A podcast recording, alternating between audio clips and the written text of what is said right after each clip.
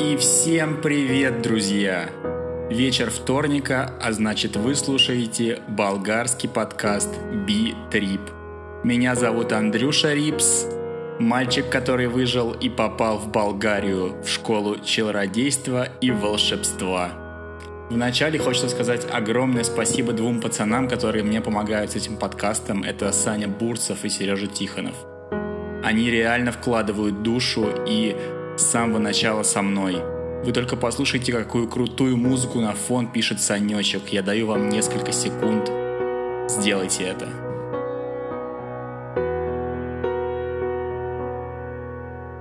Ну как, заценили? А теперь нажмите на паузу. Еще разочек посмотрите ту клевую гифку, которую сделал Сережа. Напоминаю, что без этих двух пацанов не было бы этого проекта, им огромный респект. Обязательно тыкайте на ссылки, которые есть, переходите на их страницу, заказывайте гифки, заказывайте обложки и заказывайте музон. Поехали! После почти месяца жизни за городом я понял, что здесь своего рода деревня такая, знаете, в хорошем смысле.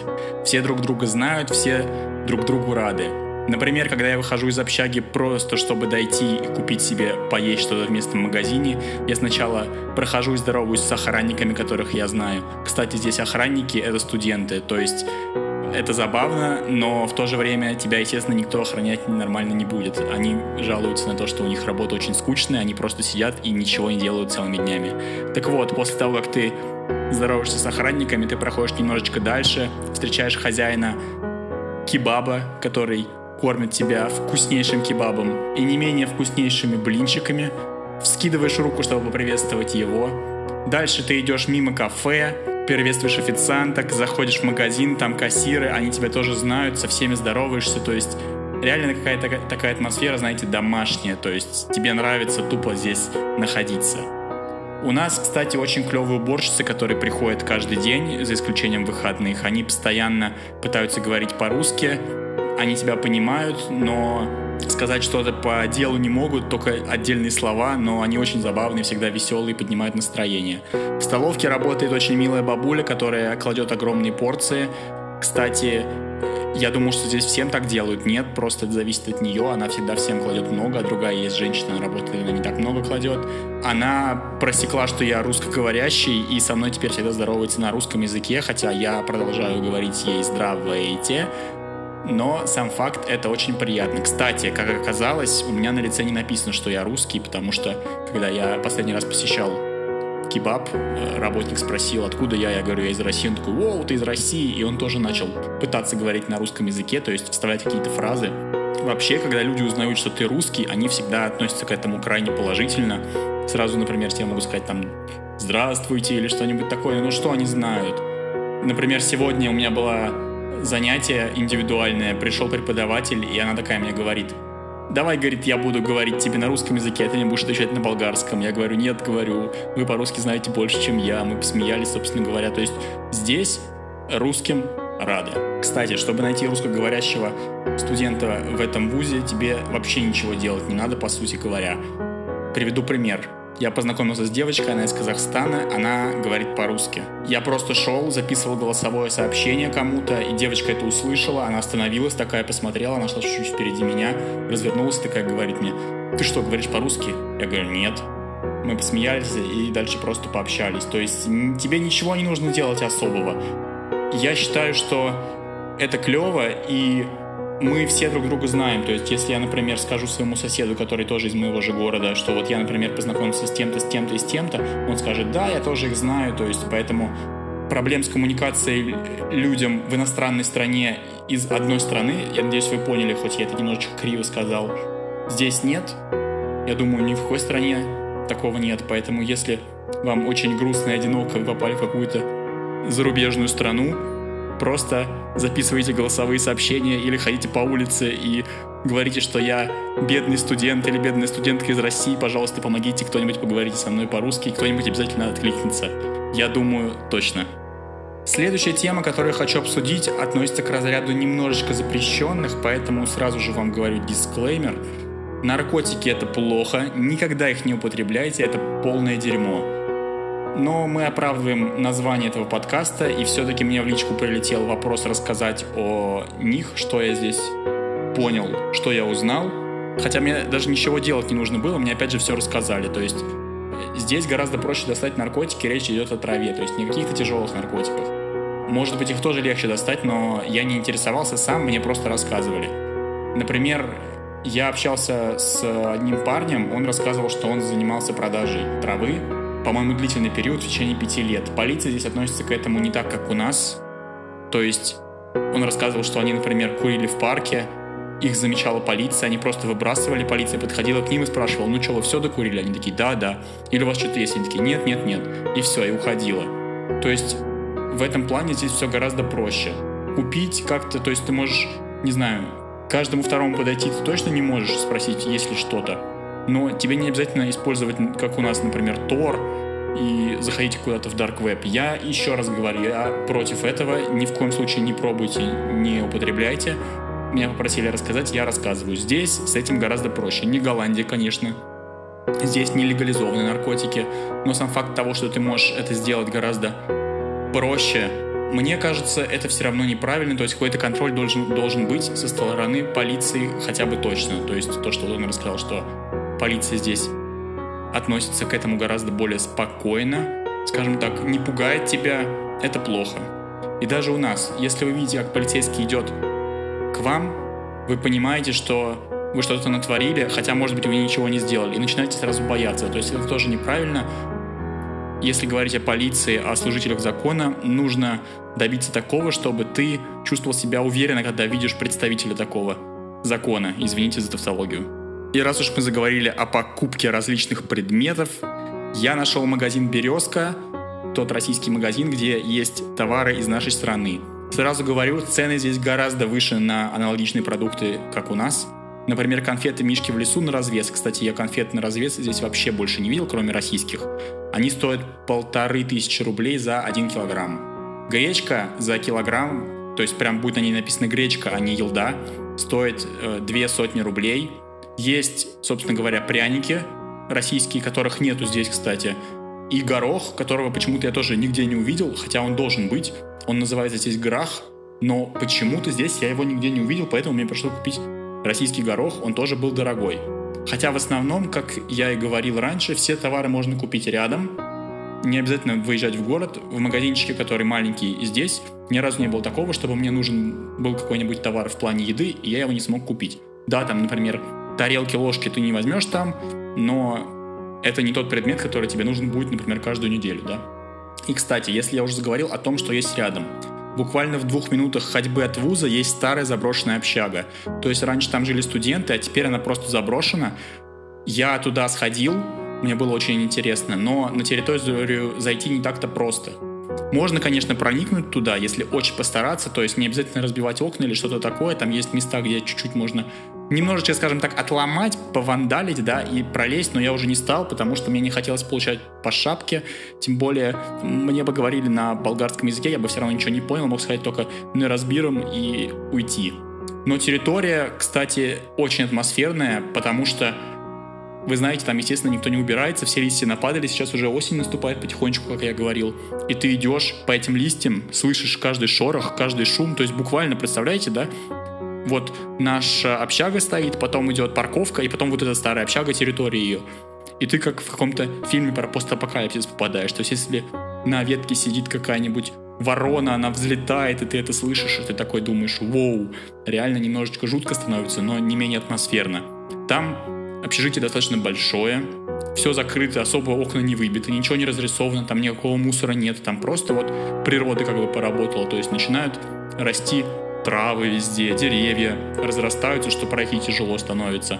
Раньше там, я заметил, был бассейн, например, небольшой. Теперь он, естественно, там воды нет, он высох. То есть раньше там еще рядом прачечная была. Кстати, здесь вообще нет прачечных. Можно только отдавать уборщицам вещи, но мы стираем сами, поэтому проблем никаких нет. То есть сам факт, что если рядом прям заброшенная общага, это здорово. Хотя, с другой стороны, если кто-нибудь полезет туда, как, например, я, и причинить травму себе, ну, спрашивать же, естественно, будут с вуза, потому что это находится на территории вуза. То есть я не выходил за территорию, я просто свернул немножечко, и все. И тут, кстати, такого очень много. То есть ты идешь, например, гуляешь по городу, или, например, даже за город тебе не нужно выезжать, идешь здесь где-нибудь и видишь, как сбоку в кустах какая-нибудь старая постройка, которая давно заброшена. Я не знаю, с чем это связано. Тоже, кстати, вот как я упомянул в городе, в городе тоже это есть. Почему так здесь происходит, непонятно. Деньги заканчиваются на постройку, да нет, вроде. Они просто отстроены и заброшенные. Ну, сам факт. Ну и напоследок хотелось бы поговорить об образовании и учебе. Собственно говоря, почему я сюда приехал, об этом и нужно упомянуть. Тут образование, как я за месяц понял, оно серьезно отличается от нашего. Даже методика преподавания, она как-то слабее, понимаете? То есть лекции, они менее насыщенные. То есть у меня, например, был предмет, который здесь и в России я изучал точно такой же. Вот вам пример, прошло три лекции здесь, и мы все еще сидим на введении, то есть какие-то вводные понятия нам дают, но не углубляются в сам предмет. А три лекции, это просто представьте, это 12 часов, то есть три лекции по 4 часа. Собственно говоря, здесь задают гораздо меньше задания и требуют тоже меньше. Я, как упоминал раньше, еще раз повторюсь, здесь нет промежуточных норм контроля, то есть только итог. То есть тебе дают какие-то задания, если ты их, например, не выполнишь, ну и без разницы всем. Только вот то, что будет в конце, вот это важно. Как мне показалось, у нас в нашей системе образования главные все-таки преподаватели. То есть они обладают авторитетом, как бы и от них все отталкивается. Здесь же главные определенные студенты. Объясню. Например, здесь мало кто проверяет посещаемость. Они не ставят галочки себе, например, что тот пришел или этот не пришел. Всего один преподаватель, я видел, кто так делает. Нету такого понятия, как проверка посещаемости. Например, человек приходит откуда-нибудь и начинает просто вносить список и потом, например, докладывать директору. Тут тоже такого нет. Никто тебя не будет ругать, если ты пропустил занятие. Такого здесь тоже нет. То есть, например, сегодня были пары, сегодня я записываю это в воскресенье, была пара. Здесь ненормированный рабочий день, рабочая неделя, скажем так, да, я ходил на пары. Так вот, у нас группа 15 человек, и я был один. Я занимался с преподавателем индивидуально, она мне рассказывала все на английском языке. Я спросил, а почему вообще такого происходит, почему люди не приходят на пары. Она говорит, ну так это же на усмотрение их, то есть некоторые работают, например, у некоторых у кого-то дети. Они не пришли, они просто пропустили материал и все, а дальше на экзамене им нужно будет его отвечать. То есть никто тебя не наругает за то, что, например, ты пропустил там весь семестр. Тебя допустят до экзамена, но будут спрашивать гораздо серьезнее. То есть вот в чем разница. И вообще ощущается, знаете, какая-то общая расхлябанность. То есть, например, вчера я сидел на паре, один мальчик сидел в телефоне. И как бы у нас было? У нас бы преподаватель, если бы на это обратил внимание, у нас бывает, что кто-то не обращает внимания, кто-то обращает, начинает ругаться, типа убери свой телефон или вообще выгоняет. Здесь преподаватель предложил сделать перерыв, потому что подумал, что студентам просто скучно, то есть он устал и он хочет перерыв. Меня это вообще на самом деле поразило.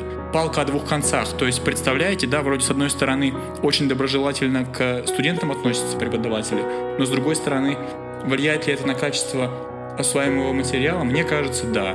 Но у нас как-то в этом плане пожестче, что ли. Хотя, с другой стороны, в нашем вузе и в других вузах я слышал, есть такие преподаватели, которые требуют ну, какую-то непонятную фигню, ну, правда. То есть я такого здесь не встречал. У нас на кафедре относительно всем преподаватели молодые, конечно, есть те, кто в возрасте, но не было такого, чтобы хоть кто-то жаловался, что с них требуют какую-то бред, хрень какую-нибудь, да, то есть я, конечно, все понимаю, у нас в стране тяжело с преподавателями, потому что платят мало, но нужно же проводить, мне кажется, какие-нибудь тесты профпригодности, что ли, просто, ну, понимаете, когда ты сидишь на паре и слушаешь, ну, реально несусветный бред, и все это понимают, и тебе нужно этого преподавателя слушать от него информацию устаревшую, и потом сдавать этот экзамен, то есть это стресс для студентов в первую очередь.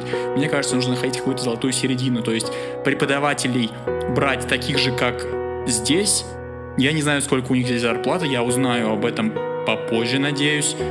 И чтобы они преподавали той методикой, как у нас, то есть промежуточные нормы контроля, что-то задавали, какие-то практические занятия, чтобы это усваивалось гораздо лучше. То есть, понимаете, да, преподаватели должны быть доброжелательны к студентам, а студенты должны выполнять какие-то задания. Тогда, мне кажется, будет идеально.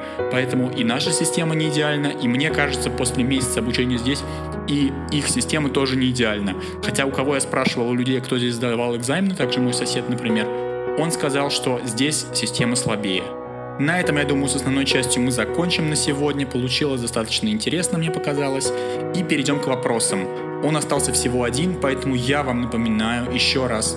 Заходите в группу ВКонтакте и задавайте свои вопросы. Я на них обязательно отвечу, потому что их больше просто нет. Они по-любому попадут в следующий выпуск. Если же вы стесняетесь написать ВКонтакте, напишите мне в личку, ничего страшного. Например, вопрос про извините, наркотики, которые я освещал буквально, не знаю, пять минут назад, я не вижу, сколько я записываю голос. Он прилетел мне в личку, поэтому все в ваших руках. Что вы спросите, на то я отвечу. Так будет лучше для всех. Итак, вопрос от пользователя с ником Who Cares. Расскажи про своих коллег-студентов. Кто приезжает из каких стран, каким образом они попали на стажировку, ну и про взаимоотношения между местными учащимися, как относятся к приезжим, нет ли буллинга и так далее. Собственно говоря, этот вопрос я раскрывал в предыдущих выпусках, но повторюсь. Приезжают из раз, различных стран вообще, то есть в основном кто-то из Турции, потому что она близко, кто-то, вот есть мальчик, я познакомился из Арабских Эмиратов, кто-то из Греции, все ездят в разные страны, кто-то, например, в Германии получился, потом здесь получился, то есть нет такого, как у нас, что мы всю жизнь учимся в одной стране. Здесь такого нет, это не практикуют. Каким образом ребята попали на стажировку? На стажировку здесь в основном попадают по программе Erasmus.